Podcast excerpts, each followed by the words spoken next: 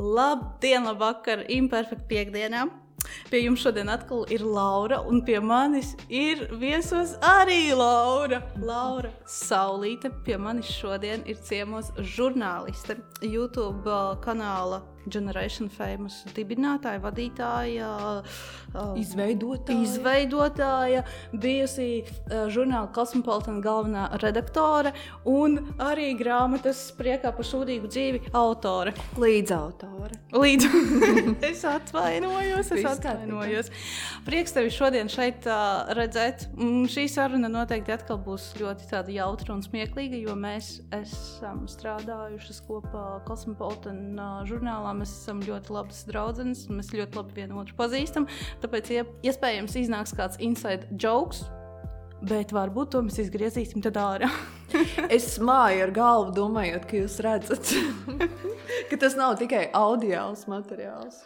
Jā, tad tevi noteikti ļoti daudzi jau pazīst kā YouTube kanāla tādu seju. Jo tev šis kanāls jau ir pusotru gadu, vai ne? Jā, aptuveni pusotru gadu. Kā tu par to pati jūties? Tu jūties kā influenceris, vai kā youtuberis, vai kā kaut kāds tāds nezinu, slavenāks cilvēks nekā Ietekmelis. Ietekmelis. Nē, galīgi nē. Es domāju, ka uh, tas arī bija viens no iemesliem, kāpēc man bija tik svarīgi uzrakstīt grāmatu, lai es pietuvotos tai savai sākotnējai kaislībai, lai, lai tas nekļūst par tādu vlogera, influenceru. Uh, lai, lai šis profils nekļūst par manu tādu tā kā nodarbošanos. Bet es par to arī gatavojoties, domāju, ka tu, nu kā būtībā, tu esi žurnāliste. Un te arī ir uh, drusciņa atšķirība. Uh, ir cilvēki, kas veido vlogus, blogus, kas nav bijuši iepriekš saistīti ar šo sfēru, un uh, tad ir cilvēki, kas uh, veido, teiksim, YouTube intervijas, kas ir bijuši saistīti ar šo sfēru. Un tur arī ir atšķirība. Drusciņi tur tomēr ir atšķirība, un tavas intervijas ir tādas profesionālas. Es nezinu, vai manas intervijas ir profesionāls, bet man arī ļoti daudz tiek uzdots jautājums, kāpēc es vispār sāku veidot YouTube Tas būs kanālu. arī mans jautājums. Es varu jau uzreiz atbildēt, vēl pirms tu man esi pajautājis. Tāpēc, kad uh, daudziem liekas, ka es vienkārši izdomāju, ka es veidošu YouTube kanālu. Patiesībā es sāku citā formātā darīt to, ko es biju darījusi septiņus gadus, gandrīz astoņus žurnālā Cosmopolitan. Vienkārši uh, diktafona vietā parādījās kamera, un drukātās preses vietā parādījās. Uh, internetu platforma, YouTube kanāls, kurā, kurā arī tās intervijas tika publicētas. Uh, tas nenotika gluži no zila gaisa, tas tomēr bija tas, ko es jau biju darījusi. Bet tā ir arī sanāk tava kaislība kaut kāda. Nu, tu nu, varēji būt tā, varēja būt šāds scenārijs. Beidzot, žurnāls Cosmopolitan, un tu kļūsti par uh, reklāmas aģentūras uh, dibinātāju. Nu, pieņemsim, vai tur par ceļojumu biroja nezinu, Vadītāju. vai par nu, jebko citu. Tomēr tu esi aizgājis par šo pašu taku, tu viņu turpini tikai citā veidā. Tu esi tā kā, nu, ej laikam līdzi, jo tomēr tā YouTube ir šobrīd aktuālāka nekā drukātā presa. Jā, bet es jau esmu tas vecmodīgais cilvēks. Man patīk paņemt to žurnālu rokās, aptaustīt, pasmaržot pēc Jā. tipogrāfijas smaržojošo izdevumu. Uh, Nē, tas bija. uh, Godīgi sakot, tā bija bezizējas situācija, kas rezultējās ļoti pozitīvi. Uh, ko es arī absolūti negaidīju un neparedzēju. Man nebija tā, ka es veidošu YouTube kanālu, un tas noteikti būs masām nenormāli interesanti.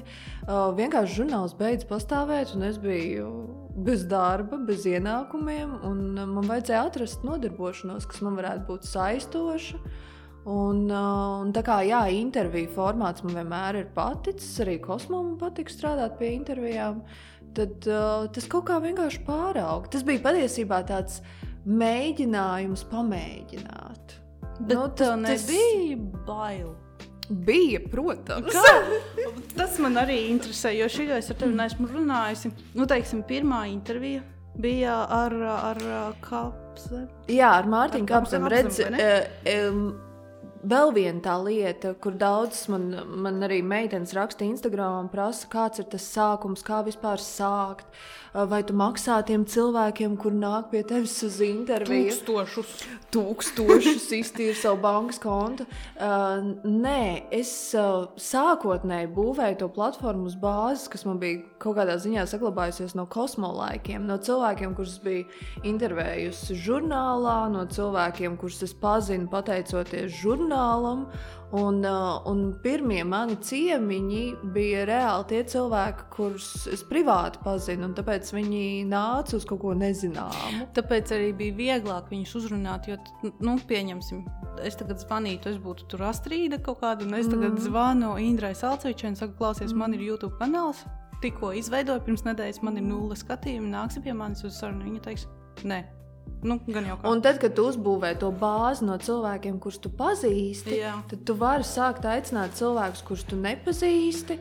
Un man patiesībā tikai, nu, man šķiet, tie ir kaut kādi pāris mēneši, nu, varbūt pusgads, kad es jau rakstot, ka man ir YouTube kanāls, ka cilvēki jau, jā, jā, es zinu.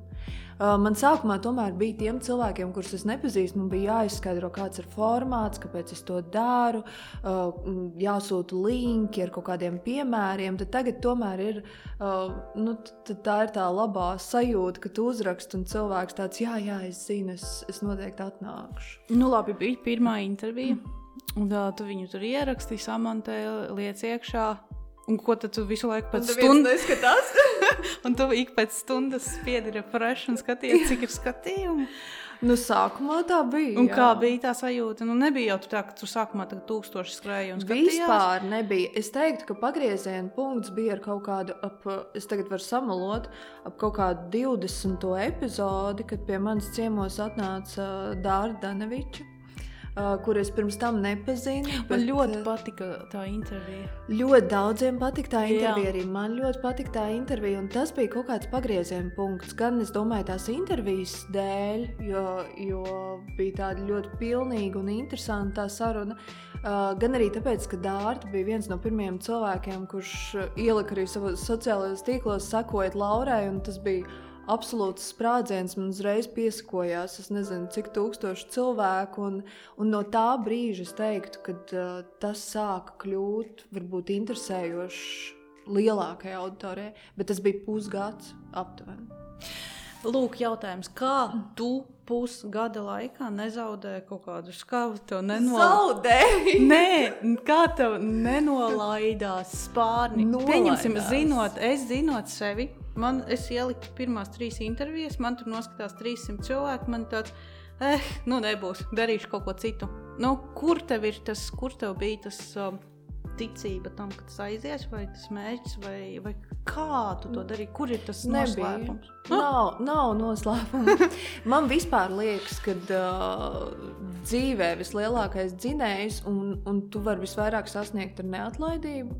Man šķiet, uh, talants ir aptuveni 10% un, un 90% ir neatlaidība.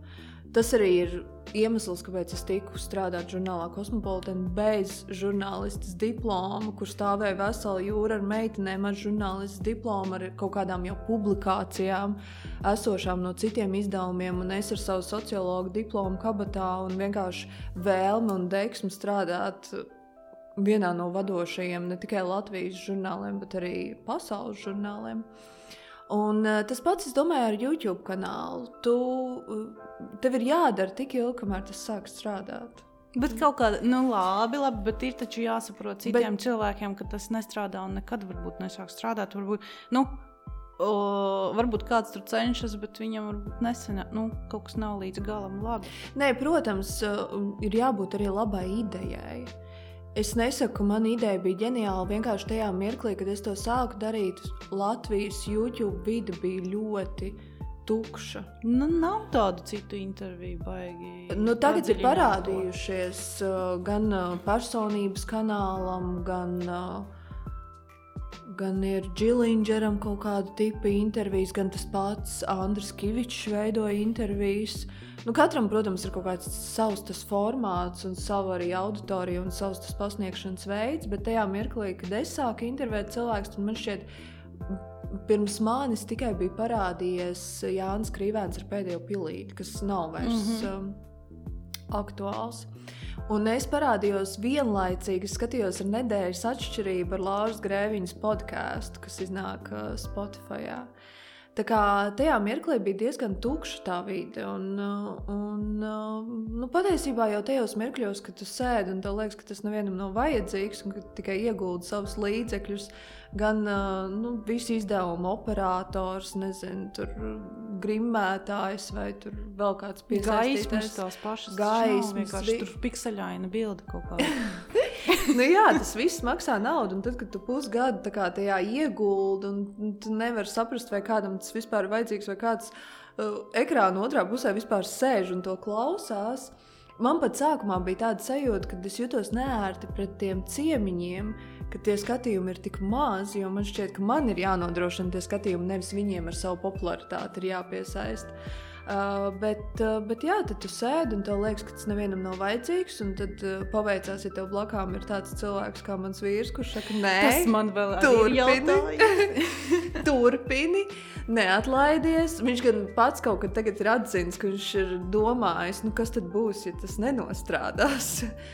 Uh, bet, uh, bet jā, neatlaidība ir tas, kas uzvar dienas beigās. Bet pazīstot tevi, es teiktu, ka tev diezgan daudz tā neatlaidība ir arī vispār uh, ikdienas dzīve. Nu, tā kā tev tā personība ir tāda, ja tu kaut ko izdomā, tad tu gribi. Nu, cik reizes mums bija kosmopolitāna kaut kādas fotosesijas? Nē, mums vajag fotosesiju uz jumta. Un, ne, tu dievs mīļais ārprāts, tur būtu sniegs sniegt tajā brīdī, bet nē, viņu vajag un vajag, un tad viņi tiek arī, nu, tā kā to arī dabū to, ko tu gribi un ko tu iedomājies. Nu, man vecāki ir. to sauc par spītu, kas viņiem mēdz uzkrist uz nāvi nerva, bet, bet jā, kaut kādā ziņā tas ir tā, ir tā daļa no tās neatlaidības, kas tev palīdz tajā procesā. Tavās intervijās, es druskuļi vēl par to generation fame gribu parunāt. Tavās intervijās ļoti daudz cilvēku raud. Kas Jā. tas ir? Ko tu tur, tu tur dari? Manos podkāstos visi smējās. Kāpēc? nu, um, pēdējā intervijā, kurā raudāja pie manis, tā bija Mārcis Kalniņš. Man pašai uznāca pilnīgi raudiens. Kuras absolūti negaidīju, lai no kura cilvēka, bet ne jau no Māras, kur ir vienmēr bravūrīga un, un, un tāda spēcīga savā personībā. Es nezinu. Man, man nav atbildes šo jautājumu. Tas nav tiešām tā, nav viena vai divas. Tās ir daudzas. Tur, man liekas, nebija Indra arī. Nebija. Indra, nē, bet Kāds? pirmā, kura raudāja, bija Brigita. Jā. Un, uh, jā, kaut kas bija. Es pilnīgi esmu šo piefiksēju. Es domāju, nu, tāda tā kā kaut kāda opera jau tur tos cilvēkus tagad izvēlēt kaut ko ārā. No es laikam uzlieku kaut kādu neapzinātu spriedzi par to, ka tiem cilvēkiem ir jāparāda sevi no labās puses, bet tas nav, tas nav tīši prātā. Es absolūti nevēlos cilvēkus saraudināt. Uh, kaut kā tas tā sanāk. Man ir atbilde.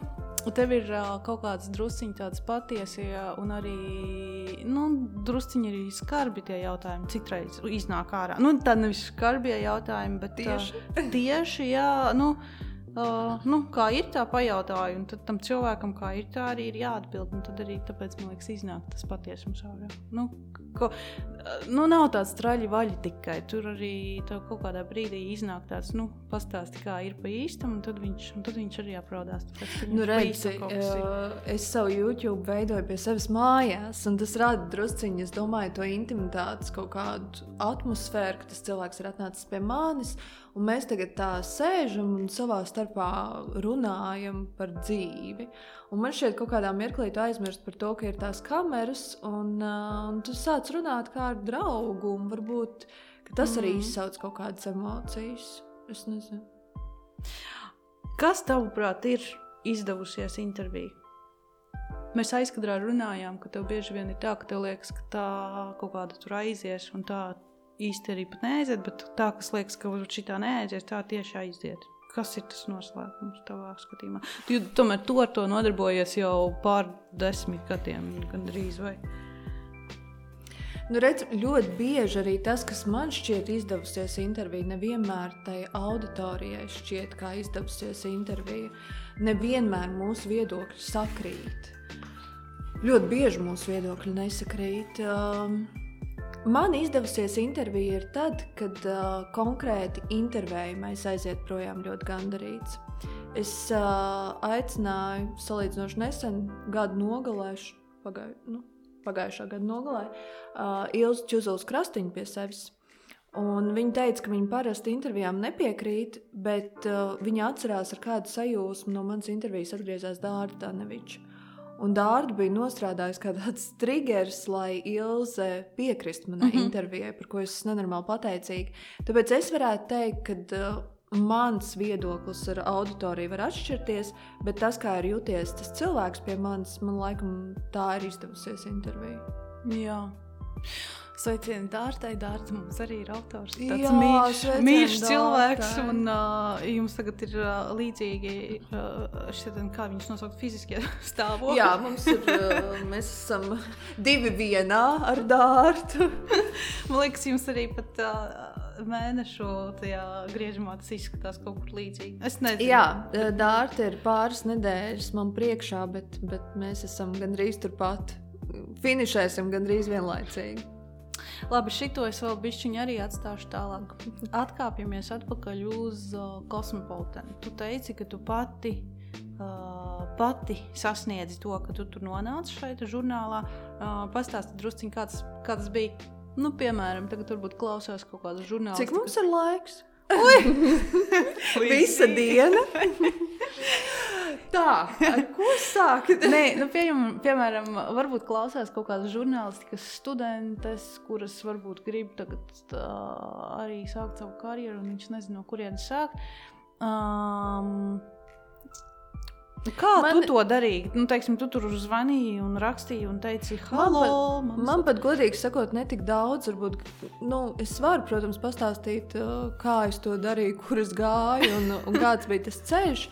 Bet man šķiet, ja man jāsaka žurnālistikas studentiem vai vispār jaunām meitenēm, kuras sapņo par konkrētu karjeru, tad es varu teikt, ka uh, noteikti tā ir praksa. Uh, Es domāju, ka ir jāizmanto uh, visas iespējas, iet strādāt brīvprātīgi, pieteikties. Protams, to mm. ir viegli teikt, uh, ir jādomā arī par ienākumiem, bet uh, brīvajā laikā no tā, ka tu dari savu naudas darbu, aiziet un vienkārši pieteikties pie cilvēkiem, kuri tevi iedvesmo, uh, kuru profesijas tevi interesē, un censties ielīst, ja ne uzreiz, uh, kā algotam darbiniekam, tā, tad kā praktikantam. Man liekas, tik maz cilvēki novērtē to, ka tu vari iet un vienkārši smelties tās zināšanas, un, ja tu sev parādīsi mm no labās puses, tad tev pamanīs un iespējams tev dos kaut kādu iespēju. Bet ļoti bieži jauniešiem esmu novērojis, kā tāds vecais cilvēks, bet es esmu novērojis, ka ļoti bieži ir tāds, es gribu tur, es nezinu, strādāt žurnālistikā, bet man vajag, lai mana alga tur ir četros ciparos mērām, lai man ir birojs ar skatu uz uh, brīvības pieminekli. Un, uh, nu, tās ambīcijas ir milzīgas, bet tev ir jāsaprot, ka ir jābūt tam kaut kādam sākuma punktam un, uh, un nenovērtēt par mazu, par zemu jā, tās prakses iespējas, kas, manuprāt, tu vari šobrīd, mēs, esam, mēs dzīvojam tik sasniedzamā laikmetā, ieeja Instagramā, uzraksti jebkuram kurš tev iedvesmo. Protams, nav teikts, ka viņš tev atbildēs. Tu vari mēģināt, arī mēs tomēr dzīvojam Latvijā, kur visi viens otru pazīst. Tu vari mēģināt ar saviem pazīstamajiem dabūt rokās tos cilvēkus, kas tev iedvesmo. Stalkot tā pie loga kaut kur stāv tāda izsakot. Bet uh, tiešām tās iespējas ir nenormāli daudz. Un uh, jābūt tai vēlmei darīt, un tai deksmei. Man šķiet, tas ir ļoti, ļoti būtiski. Kas šobrīd mm. ļoti bieži izpaliek. Mums liekas, oh, nu es arī varētu tur sēdēt, likt smugas bildītas Instagram, ar to pelnīt un būt, kļūt par nākamo influenceru. Bet tev ir jāizdomā, ko tu pa īstam gribi darīt, un uz to jātiec. Kas attiecas uz manu ceļu kosmā. Kāpēc tieši kosmā? Nu, kāpēc tu negāji uz uh, uh, pastaigu? Tas bija arī tieši tik vienkārši. Es iegāju Nārvisenā, paskatījos uz žurnāla stēnu, sapratu, ka, tas, ka es vēlos, lai tas ir uh, sieviešu glancētais numurs, žurnāls, sieviešu glancētais. Uh, tad es sapratu, ka es gribu, lai tā ir jauna auditorija, jo tad man bija 20 kaut kas. Un, uh, un izvēle jau Latvijā, nu, tajā laikā bija šeit un kosmā. Ah, tad vēl šeit bija pareizi. Bija šeit un kosmā, un man šķiet, ka uh, konkrētai auditorijai 20, 30 arī vairāk nekas nebija. Tad mm -hmm. sākās jau Santas un Pastaigas un Lilits, kas bija jau tomēr mērķētas uz uh, vecāku auditoriju, un tad, uh, nu, šeit vai kosmā. Tā kā tu ar sportu esi es tieši, es tieši gribēju teikt, tā kā aktīva atpūta, vai sports, vai fiziskās aktivitātes, vai smūtija un detoks man uh, ir tāli. Tad, uh, protams, kaut kā vairāk tas kosmo, bet um, tajā laikā es arī sapratu, ka ir. Puisis vārdā Dāvis Dāvids Sakne. Ugh, es, es viņu sen esmu vispār kaut kur, nekur viņu neesmu manījis. Jā šobrīd, uh, ja nemaldos, PR aģentūras Golina viens no jā, vadītājiem. Uh, un es uh, sapratu, ka es viņu tā tālu zinu. Un ka es varētu mēģināt caur viņu savu CV kaut kā. Jo viņš tajā laikā strādāja Kosmopolitan kā kaut kāds. Jā, viņš bija galvenās redaktors asistents. Ah, okay. Un ka es varētu to CV caur viņu Un tad kaut kā tas CV tur nokļuva tajos izdevniecības gaitiņos, un tev, tad savukārt man jāsaka liels paldies tā laika redaktorai Brigitē Višņevskai, kurai bija gadījusies brīva pēcpusdiena, un viņa vienkārši uzdūrās manam CV un un piedāvāja pamēģināt kaut ko uzrakstīt. Uh, sveiciens Brigitai. Viņa ir uzrakstījusi rakstu arī mūsu imperfekta žurnālā. Jā, pēdējā numurā. Es jau teicu, visi vecais kosmosa tīms ir, ir, ir satikušies oh, pēdējā prāt. numurā. Un, uh, un tad savukārt nospēlēja neatlaidība, deksme, gatavība, refresh podziņu manam ēpastam, kur es nemitīgi atjaunoju, cerībā, ka man ir ienācis kāds uzdevums, par kuru es absolūti negaidīju samaksu. Un tā lēnām, lēnām. Nu, un kāds bija tas pirmais, pirmais, pirmais uzdevums? Atceries? Man bija jāiztūko kaut kāda patstāvīgā rubrika no, no amerikāņu kosmo. Ko noteikti neviens negribēja darīt. Ko neviens iedodiet to jaunajai meitenei. Jā, un iedeva man, un es savukārt biju tas cilvēks, kurš vienmēr visu izdarīja termiņā, kurš vienmēr izdarīja pirms termiņa. Uh, jo es visu laiku tiešām sēdēju pie ēpas, cerībā, ka man tiks uzdots jauns darbiņš. Un tad jau, kad uh, galvenās redaktoras asistenta vieta dāvju veidolā atbrīvojās, tad es teicu, ka es esmu gatava arī to darīt. Paralēli, protams, rakst, pie nosacījuma, ka es varu saglabāt rakstīšanu un tulkošanu. Un, tā es pirmo reizi nokļuvu štatā. Man šķiet, es pusgadu biju strādājusi ārštatā. Un tad, kad es biju nokļuvusi štatā, tad jau, tad jau es vairs nelaidos vaļā. Man spīts atkal nostrādāja par labu man. Ārprāts, bet tas ir. Uh, Tu esi tāda tā kā mūsdienu uh, Kerija Bretšava. Es tikko savā prātā savilku, jo mūsu pirmā tikšanās reize bija tad, kad mēs bildējām tevi viņas veidolā. Es neatceros, par ko bija raksts, kā salīdzinoši. Tas bija par Kerijas Brečovas iedvesmotie kaut kādi tie uh, apģērbi. Jā. Tad vēl galvenā redaktora bija Gunda Groze. Jā, un, uh, un tas, nu kā, nu, tu būtībā dzīvo kaut kādu tādu dzīvi, tev ir arī tas, tas kā fashion, kaut kāda rakstīšana, tagad ir intervēšana. Tas ir kaut nu, kas tāds. Tikai Kerijai man šķiet bija 90% talantu, man ir 90% neatlaidības. Nevajag sevi nolikt tik zemu, nevajag nolikt sevi tik zemu.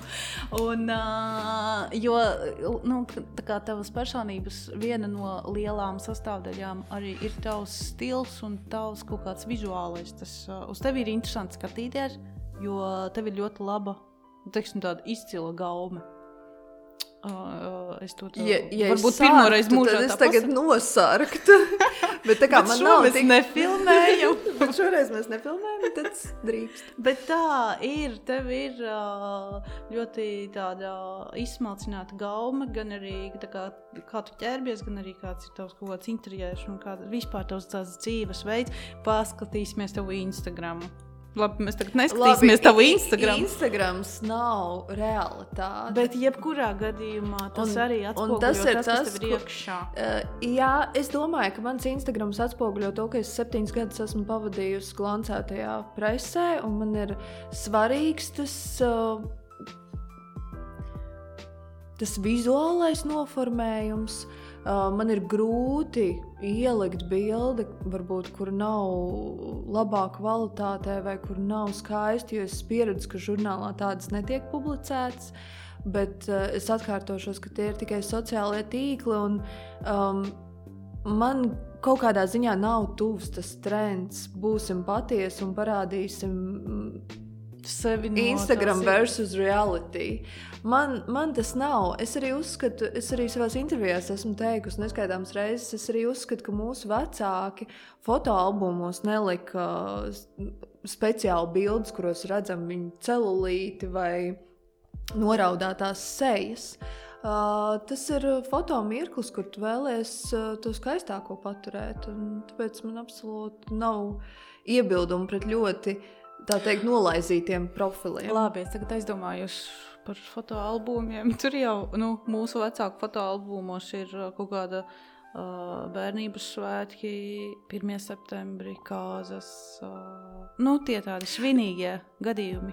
Nu, kaut kas tam līdzīgs. Nu, jā, kā tur ir. Bet svētki ar pozitīvām emocijām, visi sapucēti un priecīgi. Jā, Nu, jā, jā. protams, bija arī sadaļas ar ēru fotografiju, bet to mēs nepieminēsim. Tur neviens priecīgs nebija, bet sapucējies gan bija. Jā, ļoti formāli. Jā, nu labi. Pieķeries Bračovs un visām modes lietām un tādām, bet paskaties arī uz savu grāmatu. Tātad, uh, tagad mēs ķeramies klāt grāmatai, kura nu jau ir iznākusi šonadēļ. Viņa sanāk, ir sasniegusi auditoriju. Jā, šonadēļ pāris, pāris dienas tikai ir uh, tirsniecībā. Es arī esmu tikusi pie sava eksemplāra, un viņš, es teikšu tā, ka ir vizuāli, atkal ir vizuāli baudāms. Man ir pilnīgi tāda sajūta, ka tas viņu liekas uz galda, un tas tā pie savas rīta kafijas iedvesmošos kaut kādām lietām. Un, protams, ka tas nav tikai vizuāli baudāms, tur arī ir ļoti labā valodā sarakstīts. Um, es pat nevaru izskaidrot tādas tā kā survival kits uh, meitenēm, sievietēm, jaunām, uh, tad, kad viņām iet grūti un smagi, tā kā iedvesmojoši teksti. Tā es to norakstu. Uh, par uh, ļoti labu valodu. Noteikti valodnieki, uh, literāti uh, šobrīd ļoti piesietos, jo uh, es teiktu, jā, ka valoda ir vairāk uh, sociālo tīklu valoda. Bet, kurā nē, ir- bet tur ļoti labā valodā, es domāju, tādām epitetiem, tādām sulīgiem izteicieniem. Tādā Jā, jā, tur ir ļoti daudz salīdzinājumu, tur ir ļoti daudz anglicismu, uh, tur ir ļoti brīvā uzrunā uz tu. jā. uh, familiārā savā ziņā. Tā, kā, jā, tā ir vairāk tāda sociāla tīkla valoda, kas attiecas uz vizuālo noformējumu. Mums bija svarīgi, lai tā grāmata ir ne tikai interesanta, bet arī ir vēlme to turēt uz naktas skapīšu, Nu, kā ļoti tādu skaisti. Dekoratīvu elementu. Tiešām, tiešām ļoti gaumīga un ļoti skaista. Tā nav reklāma. Laura man par šo nesamaksā. Bet uh, es tiešām uh, iesaku vismaz iegriezties grāmatnīcā, izšķirstīt un apskatīties. Nē, tad- nopērkat, lūdzu, arī. es patiesībā gri- gribēju pateikt milzīgi paldies visiem tiem, kuriem ir iegādājušies. Jo Bet iegādājieties arī citu vēl tālāk. Jā, citi arī vēl iegādājieties. Jo atsaucība bija milzīga. Tīpaši pirmajā dienā, ņemot vērā to, ka uh, pirmajā dienā izņemot vāku, neviens pat īsti nezināja, Kas tur ir kas iekšā. tur ir iekšā. Un līdz ar to tā, tā uzticēšanās un uzticība no auditorijas, iegādājoties grāmatu, kur ir tomēr vairāku desmitu, divu desmitu apmērā, eiro apmērā, uh, tikai padoties no vāka, uh, tas ir, ir ļoti Redzi, tev tic. emocionāls sajūta. Es tagad raudāšu tavā podkāstā. Bet atkal neviens to neredzēs. Mums jāsāk filmēt. Um, bet uh, grāmatas fragments ir pieejams arī imperfekta pavasara numurā. Var apskatīties Jā. ar visu Melānijas vilks ilustrāciju. Un uh, tiešām var ieskatīties, paskatīties drusciņi, par ko ir tas stāsts. Es nezinu, vai tu tā baigi var saprast par to visu grāmatu, kas ir iekšā. Tāpēc es saku, domāju, ienāciet un izšķirstiet. Es domāju, ka noteikti arī var ielūkoties mūsu weblapā cheers2live.lv, kurā Jā. tomēr ir vairāk informācija par to, kas tad, kas tad grāmatā ir iekšā.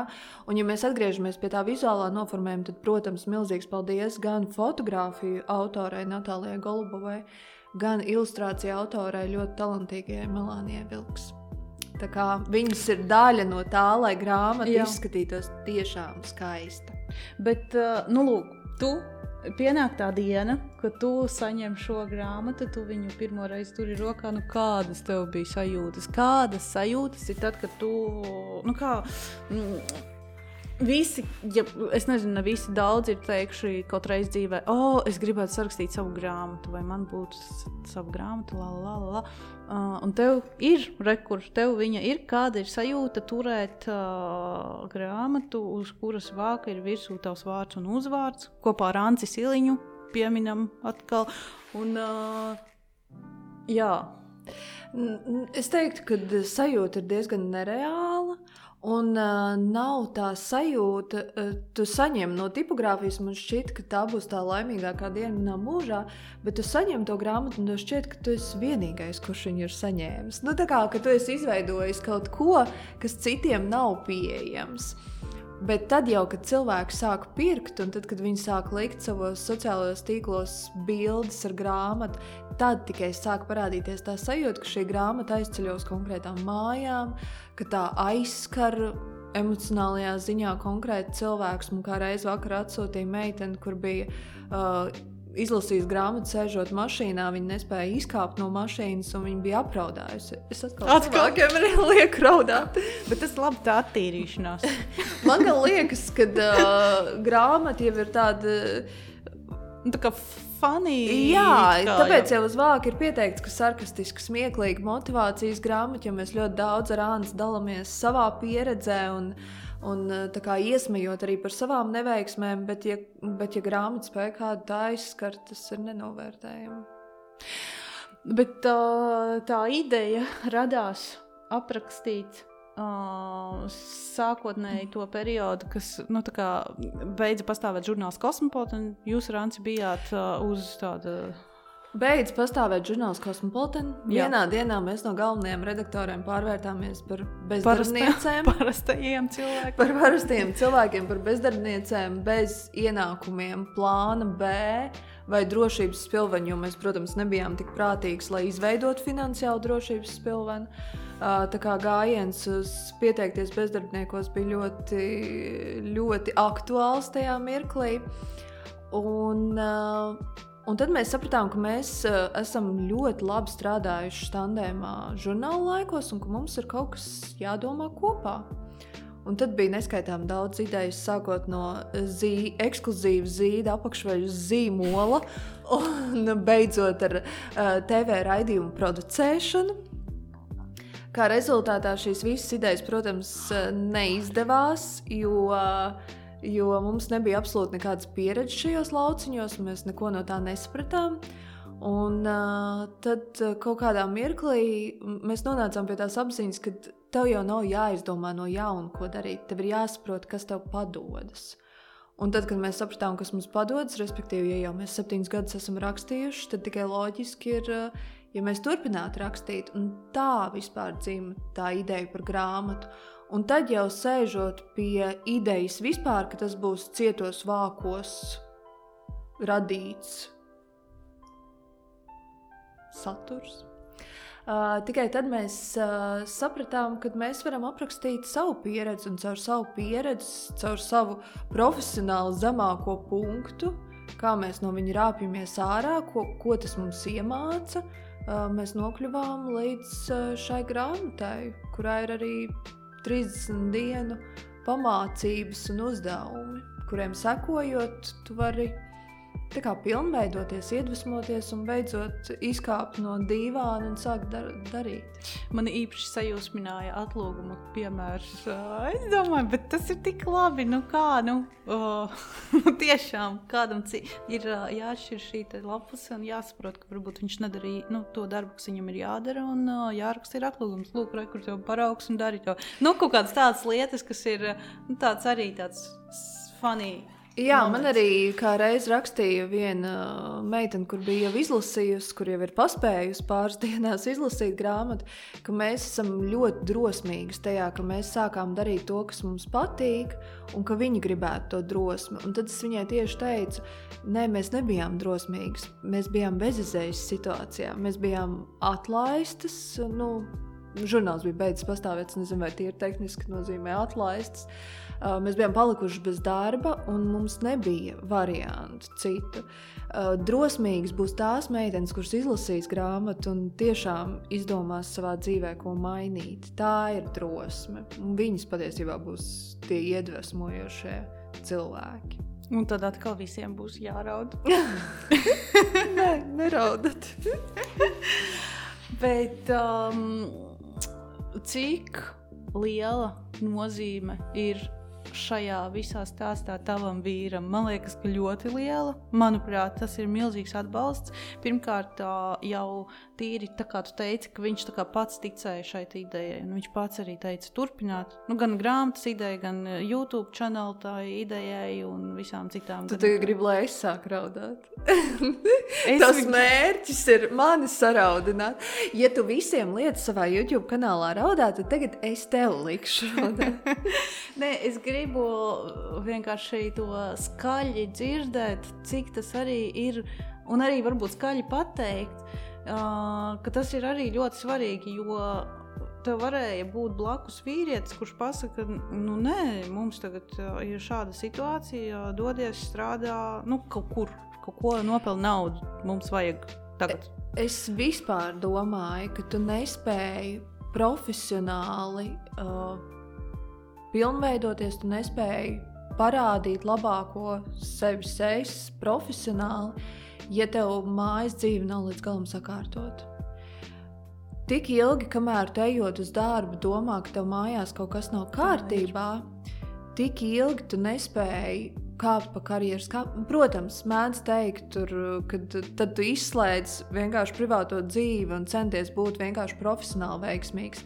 Bet, uh, ja tev kaut kas, kaut kas nomāca, un tev blakām ir cilvēks, kurš tev rauj uz atpakaļ, nevis stumj uz priekšu, tad tu nevari īsti, man šķiet, profesionāli būt veiksmīgs. Katrā gadījumā tu nevari sasniegt savus sapņus, un tas ir ļoti, ļoti būtiski, lai tev blakām ir tas cilvēks. Man šķiet, es arī vienā no saviem ierakstiem dalījos, ka, ja nebūtu man vīri, nebūtu ne YouTube kanāla, ne grāmatas. Tas, un... ir, tas ir tā kā parasti saka, ka katra vīrieša aizmugurē ir spēcīga sieviete. Tad, tagad tu saki, manā... ir spēcīgs vīrietis. Jo, Protams, to esmu izdarījusi es. Es esmu intervējusi tos cilvēkus, es esmu sarunājusi tos cilvēkus, es esmu rakstījusi. Es esmu bijusi tā, kur sēž pie klaviatūras dienu un nakti un, un sit pa taustiņiem. Bet, ja tev nav blakām kāds, kurš tev katru dienu motivē, mudina un saka, tu to vari, es brīžiem apbrīnoju, kur viņam vispār tā ticība man ir tik viņš liela. Tā, viņš noteikti pats aiziet tā nopūšās. Tagad ir jāiet motivēt. Tagad jāiet motivēt. Tad nekas no tā absolūti nebūtu noticis. Tāpēc tā ir viņa loma šajā gadījumā ir izšķiroša. Turklāt es tomēr daru um, darbu, kas nav vienmēr īsti saprotams uh, vecākas paudzes cilvēkiem. Un ja man ir jāstāsta vēl mūsu vecākiem vai vecāku uh, vai mūsu radiniekiem, kur ir vecāks paudzes cilvēki, ka es tomēr daru kaut ko, kam ir nozīme, tad ir ļoti svarīgi, lai man vismaz blakus ir tas cilvēks, kurš saka, jā, es lepojos, man patīk tas, ko viņi dara, viņai sanāk. Jo izskaidrot eh, kādam, kāpēc ir vajadzīgs YouTube kanāls, kurā tu pusgadu mm. ieguldies gan finansiāli, gan emocionāli, neko nu, nesaņemot pretī, nu, tad, tad tur ir vajadzīgs, lai tev blakus ir cilvēks, kurš tic. Bet nu, jums bija šai periodā kaut kāds, nezinu, nu, tāds, ka nu, jums abiem tur bija tāds posms, kad neticu. Nē, nu nebūs. Nu, nebija taču tāds. Es nezinu, es pieļauju, ka varbūt bija. Bet, skaļi bet, bet mans neticu nekad nesakrīt ar viņa neticu, vai vismaz viņš man skaļi neteica, ka viņš tajā mirklī arī vairāk netic. Uh, iespējams, ka bija, bet uh, saruna par to nebija. Par to neviens nerunā. Ja, nu, tā kā staigā. Man jau arī ar- tajā mirklī, kad saka, es neticu, ka, ka varbūt kad ir uh, pienācis laiks um, slēgt to bodīti, tad, uh, tad um, es jau līdz galam neesmu gatava atteikties no tās idejas. Bet redz, tev visas šīs visas darbības ir saistītas ar radošām izpausmēm. Tas sanāk, ka viss tavs, viss tavs, visa tava profesionālā darbība ir uh, radošums. D- Nu, es Radīt. neesmu pārāk eksakts. Tu Kaut gan- sāc to Excel mācīties. Mm, Jautājums ir, cik grūti vai viegli vispār ir radīt, teiksim, šī gada laikā, kad uh, apkārt nevisai tāds pozitīvs, pozitīva gaisotne. Nu, nav, šis nav tas gads, kad mēs visi ceļamies augšā ar prieku pilnām acīm un skrienam, darām, un saule spīd, un viss ir forši. Ir drusciņš tāds nomācošs garas stāvoklis visiem. Um, manuprāt, tam, kurš tos eksteļus uh, raksta, varbūt viņam ir vieglāk šo darīt, bet uh, sevi savākt un vēl radīt kaut ko ir diezgan tā pagrūti. Kā tu sevi motivē, varbūt?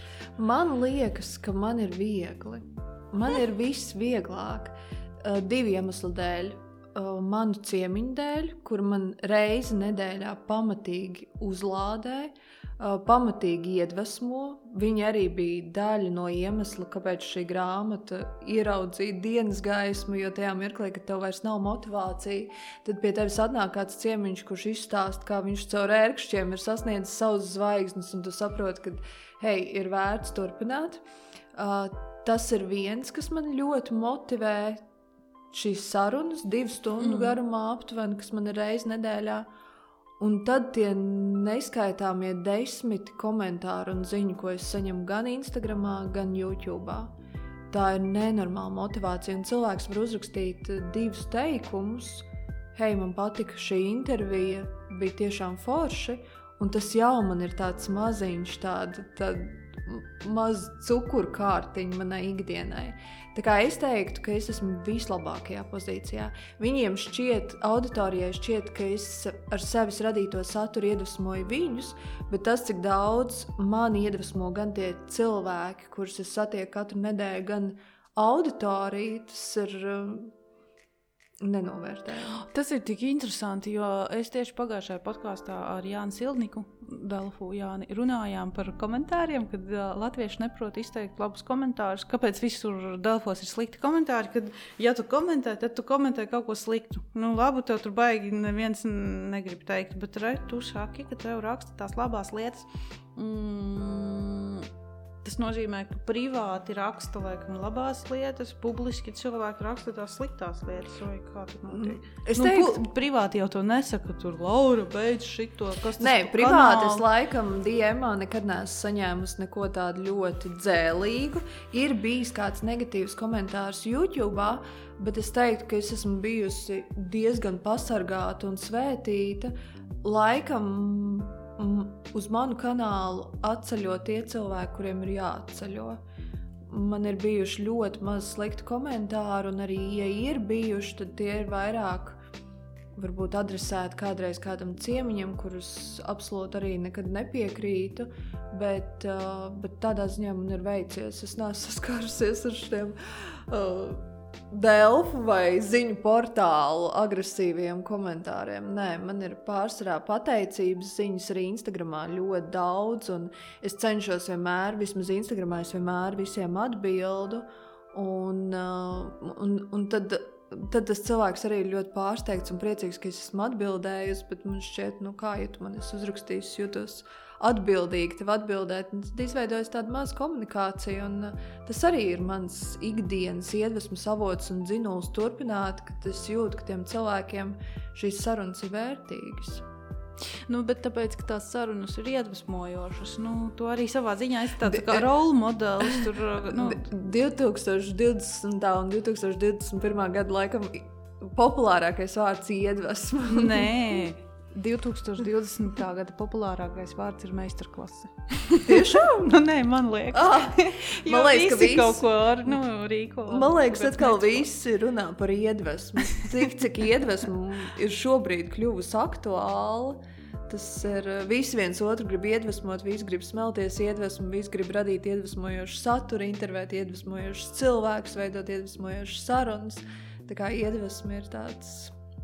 Mm. Tu izjūti, ka šajā gadā ļoti daudz ir uh, arī pievērsušies šim te kaut kādiem tur uh, podkāstu veidošanai, tur Instagram uh, liek kaut kādas live video, vispār kaut kādus video, kaut ko intervēt. Nu, ļoti daudz cilvēku pieprasa tie, no kuriem tu to pat nekad negaidīji. Jau viņš sēž savā viesistabā, jau mikrofons viņam ir rokā, jau viņš runā, viņš jau stāsta, viss notiek. Uh, kā tu skaties kā uz to, vai tas saglabāsies, vai tas ir šī laika kaut kāds tāds, nu, mm, Trends. Nu, jā, jo cilvēki vienkārši sēž mājās, un viņiem tā, ah, es arī taču varu darīt, un, un sāk darīt vienkārši kaut ko. Es domāju, ka tā ir savā ziņā likumsakarība, jo mēs Jā. esam nonākuši apstākļos, kur mēs īsti pamest savas uh, mājas tā, kā mēs to parasti darījām, nevaram.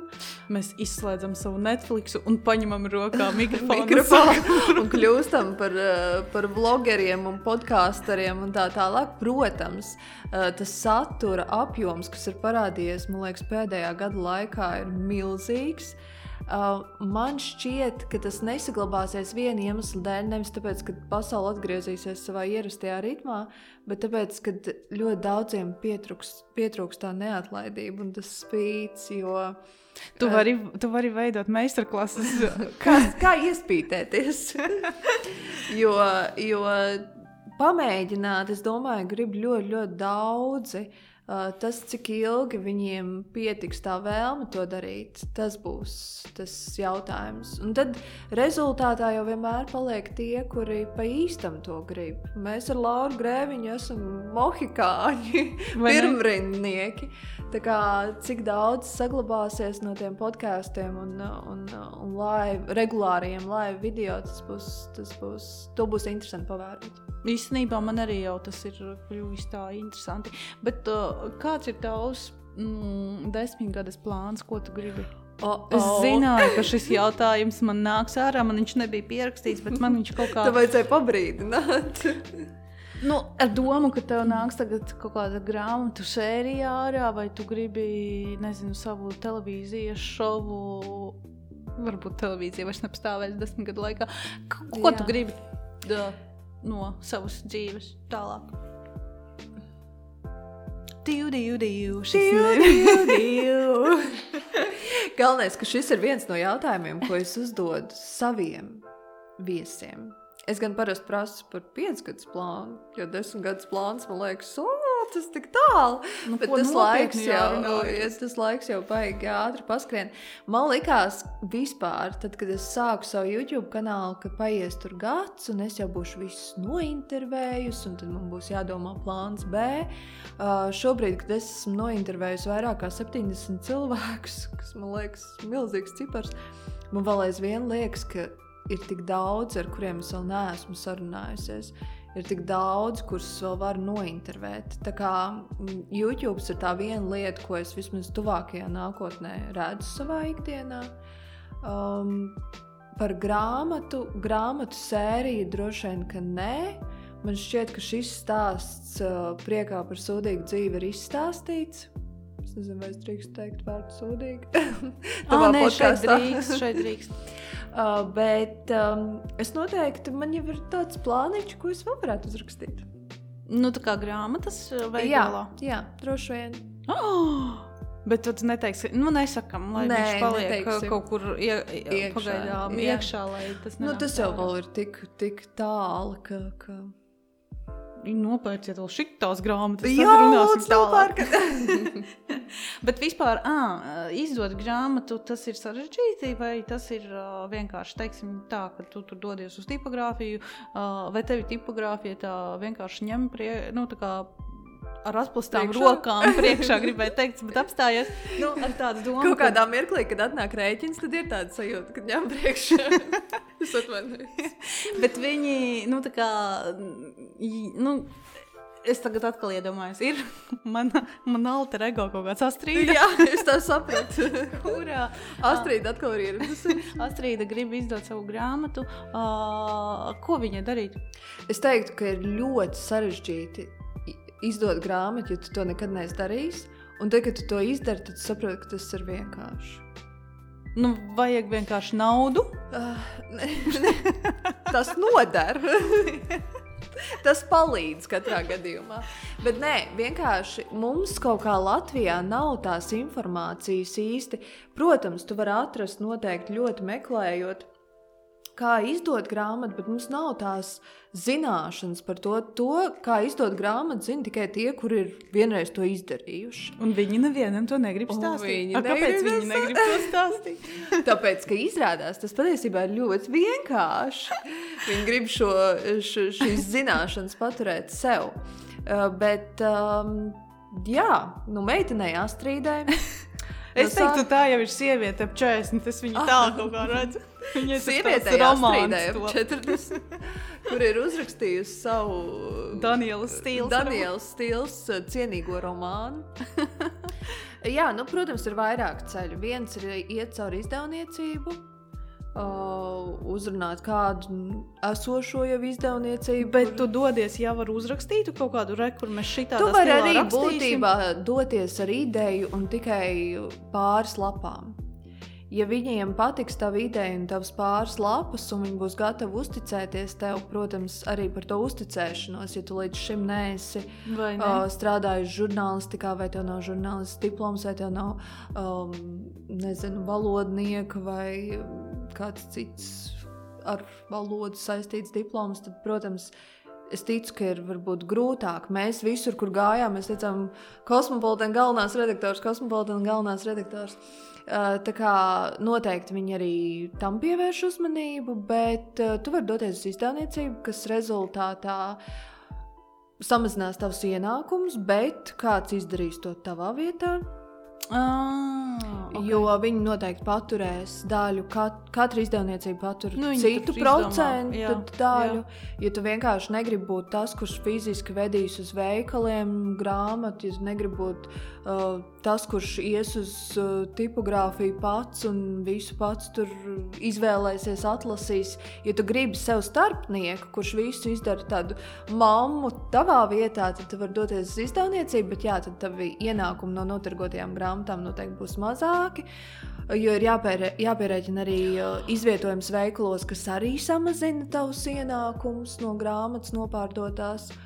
Uh, bet, protams, to var darīt pats. Un tad, kad tu esi uzrakstījis savu grāmatu, tu aizdodies uz uh, jebkuru tipogrāfiju. Viena no populārākajām Latvijā, ko izvēlās liela daļa autoru, ir Jāgaus tipogrāfija. Grūti pateikt iemeslus, bet arī mums tika ieteikti Jāgaus tipogrāfija. Mēs nenožēlojam absolūti šo sadarbību. Un, uh, un tad jau jūs vienojaties par to, kāda tā grāmata izskatīsies, un viņiem gan nav nepieciešama tavu vēsturi vai tavs CV. Viņi nodrukās jebko, un jeb, jeb, jeb kāda daudzuma eksemplāros tirāžā, kādā tu vēlējies. Protams, par attiecīgu sapnis. Bet jūs tad gājāt šo otru ceļu, jo jūs pašas izvēlējāties papīrus. Tur, Jā, fontus mēs gājām šo otru ceļu, bet mēs ne no paša sākuma gājām šo otru ceļu. Mēs sākotnēji gājām izdevniecības ceļu. Uh, mums pat bija vienošanās ar konkrētu izdevniecību, kuras vārdu es šodien neminēšu. Uh, kuri Pēdējā brīdī, tad, kad uh, mēs jau bijām par visu vienojušies un par izdošanas datumu bijām vienojušies, uh, atcēla šo projektu paziņojot, ka viņi ir zaudējuši tam ticību un ka, ka, ka viņi ne, nevēlas šajā vairāk iesaistīties. Tāpēc es, es visiem vienmēr iesaku parakstīt līgumus, jo mums bija mutiska vienošanās, kur rezultātā tika lausta. Pagaid, pagaid, pagaid. Paga. Bet, uh, nu, jums tā sadarbība, teiksim, sākās ar šo konkrēto izdevniecību, un jūs kaut ko viņiem maksājāt?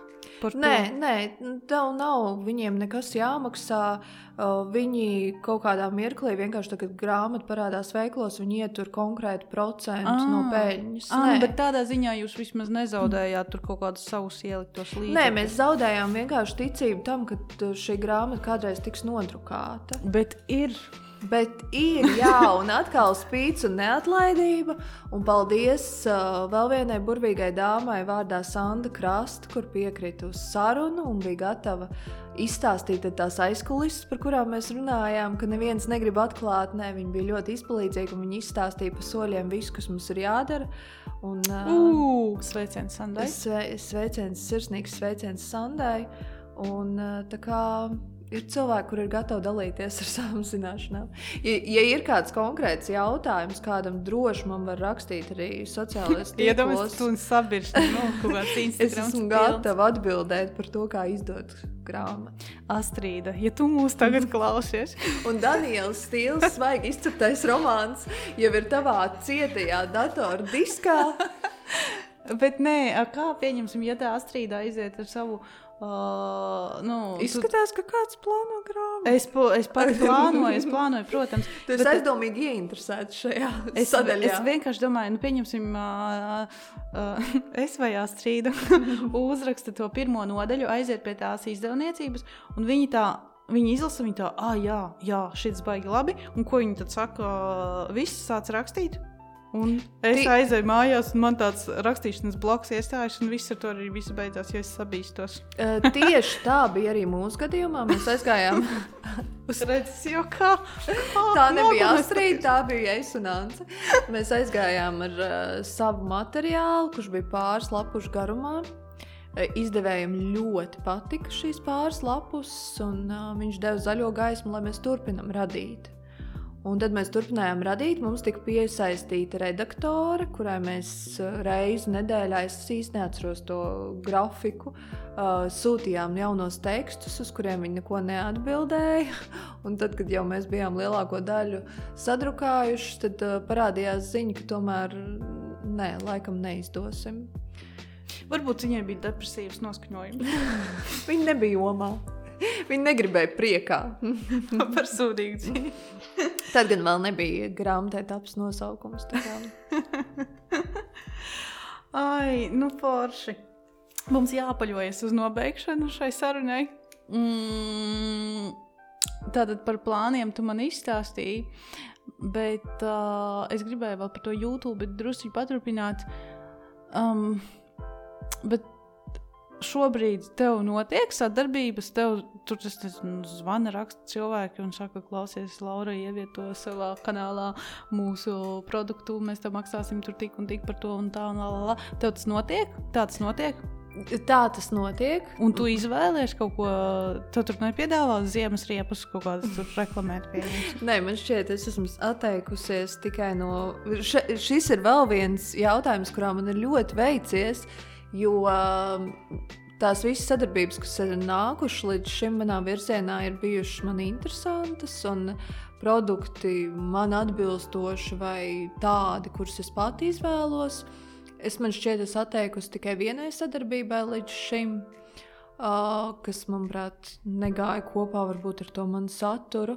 Bet, jā, man, man uzrunā, man raksta, un uh, es neteiktu, ka tas notiek uh, uz regulāras bāzes, bet uh, tas notiek pēdējā laikā aizvien biežāk.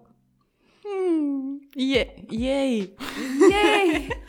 Un tad es saprotu, ka uh, es nevēlos savu to saturu pārpildīt ar reklāmām. Ir ļoti daudz, kuri raksta, ka viņiem nu, nepatīk, ja parādās tās reklāmas. Bet viņiem Bet, ir jāsaprot. Jā, es domāju, ka ir uh, šajā gadījumā es ļoti priecāšos par pretīm nākšanu, tāpēc ka tas ir vienīgais veids, kā šis YouTube kanāls šobrīd var pastāvēt, jo es arī neesmu pielikusi uh, YouTube kanāla reklāmas oficiālās, uh, Mhm. uh, kas iet caur pašu YouTube, kur viņi laiž kaut kādos mirkļos, un no tā arī ir iespējams pelnīt. Bet to es nedaru, lai nav tas pārtrauktais saturs un lai, uh, lai cilvēkiem ir baudāmāk skatīties. Un tāpēc, ja parādās kāds, kaut kādu sadarbību, tad lūdzu, nenosodiet mani. Bet tu neesi domājis par to Patreon platformu? Es nejūtos ērti cilvēkiem prasīt naudu par sevis radīto saturu. Tas ir tavs Un, ieguldītais darbs. Uz šito es nesaprotu. Jā, tas ir mans ieguldītais darbs, un tāpēc es priecājos par tām sadarbībām ar lielajiem zīmoliem, kur ir uh, gatavi nosakt iespējams uh, tik daudz, cik man būtu jāprasa no visas savas auditorijas. Es vēlos, lai auditorijai šis saturs paliek bezmaksas. Un, um, Un, uh, es domāju, ka uh, man kā reiz atrakstīja viena meitene, ka viņa ilgi ir domājusi, kā man pateikt paldies par uh, pusotru gadu uh, garumā veidotām sarunām, intervijām, kas ir uh, iedvesmojušas viņu, mainījušas viņas dzīvi. Viņa teica, un beidzot, kad es ieraudzīju grāmatu, es sapratu, ka es varu tev pateikt paldies, nopērkot grāmatu. O, jā. Tā kā, ja kādam ir vēlme, jo Patreon es nepiesaistīšu, ja kādam ir vēlme man pateikt paldies, tad uh, lielākais, labākais paldies būtu grāmatas iegāde. To visi dzirdēja. Es ceru, ka uh, vēl Jā, nav izslēguši. Cheers to live.lv vai Jāņa Rozes grāmatnīca. Un šī Mazā reklāmas pauze. Un šī atkal nav apmaksāta reklāma. Un, uh, jā, man ir liels prieks, ka ar tevi kaut kāda pēdējā gada vai pusotra krišņāns nokrita no, no palodzes. Pēdējā gadā, vai mēs te reiķinājām, pusotra gada laikā ir notikušas šādas visādas izmaiņas. Tev ir, nu, tev ir YouTube kanāls, tev ir grāmata, tev, ir, tev būs bērns, tūliņ viņš jau nāk. Tu esi tāds tā kā, nu, mm, no tiem kā vīriešiem parasti saka, ka tev ir jāiestāda koks, jānosīt čūska, tur, kas tur vēl tur jāizdara, un tad tu esi nu, rīktīgs vīrietis. Tad tev arī ir izdota grāmata. Tūlīt būs izaudzināts bērns. Tur, uh, un- Viņš vēl nav pat uzradies. Mēs viņu gaidām. Un uh, tāds rīktīgs prieks par tevi, ka tev tā dzīve tā lieliem soļiem forši iet uz priekšu. Un Es domāju- tiešām iedvesmo citus cilvēkus darīt lietas. Es domāju, ka vispār tas vēders man ir iedvesmojis uh, darīt Saņemties. vairāk, darīt ātrāk, darīt jaudīgāk, jo kaut kā tā sajūta, ka tev ir jāpaspēj, jāpaspēj, jāpaspēj, tā ir tāda klātesoša tajā mirklī, kad tu esi stāvoklī. Jā, un tad uh, vēl. Tā kā domāsim par demogrāfiju un tādā veidā realizēsim savus sapņus. Un, uh, jā, un liels prieks, ka tu atnāci uz sarunu. Paldies, ka tu uzaicināji. Tātad tiekamies žurnāla lapusēs, tiekamies grāmatas lapusēs, tiekamies YouTube kanālā, tiekamies Imperfect podkāstā un uh, tiekamies dzīvē, tad to varēs Tad, normālos apstākļos. Jā, jo es esmu, es vēl piebildīšu, pirms Krišjāns ir atvienojis mūs no elektrības. jo es esmu ļoti taktīls cilvēks, man ļoti patīk apķerties ar visiem. Jūs to zinat no pirmajām manām epizodēm, kad es ar katru izmantoju izdevību apķerties. Tā kā jā, gaidīsim laiku, kad mēs atkal varēsim skauties. Es ceru, ka to dzirdēja arī šokolādes uh, nama simts uh, cilvēki, viņi sāks domāt par šīm lietām, lai mums drīz varam skauties. Šokolādes nav, kamēr līdz manām grūtnieces smadzenēm tas aiziet. Labi, paldies tev Paldies. un uh, čau! Čau!